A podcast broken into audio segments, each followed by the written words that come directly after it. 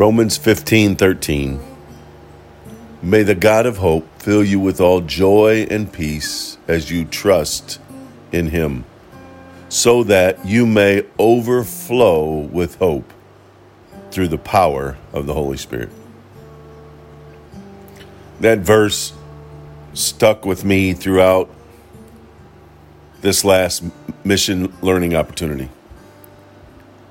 The mission learning opportunity being the mission trip to Croatia.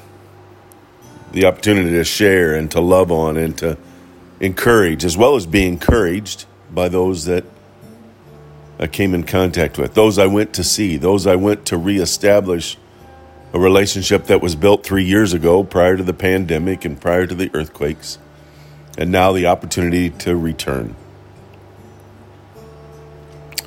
It was also an opportunity to share with those that I had the blessing and opportunity to sit with and talk with and pray with, to voice this prayer, to voice this scripture verse from Romans 15 13 that gives us hope. It, it, it, tells us that may the God of hope, who, who do we hope on? Who, where do we look? Whom do we trust in?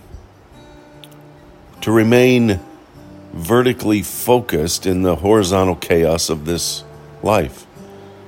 So may the God of hope fill you with all joy and peace. And as you remain vertically focused, as you trust in God, that you're filled with a joy and peace that surpasses all understanding and it overflows.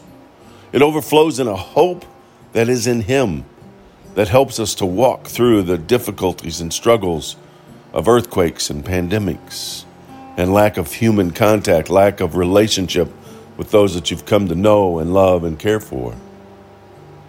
And speaking that verse in the realization that it's through the power of the Holy Spirit that I was brought back. It was through the power of the Holy Spirit and the desire of the Holy Spirit, that big, bold, capital H and S that surrounds the little letter I, to give us, to give me, to give those in His print the power and strength, love to leave His print.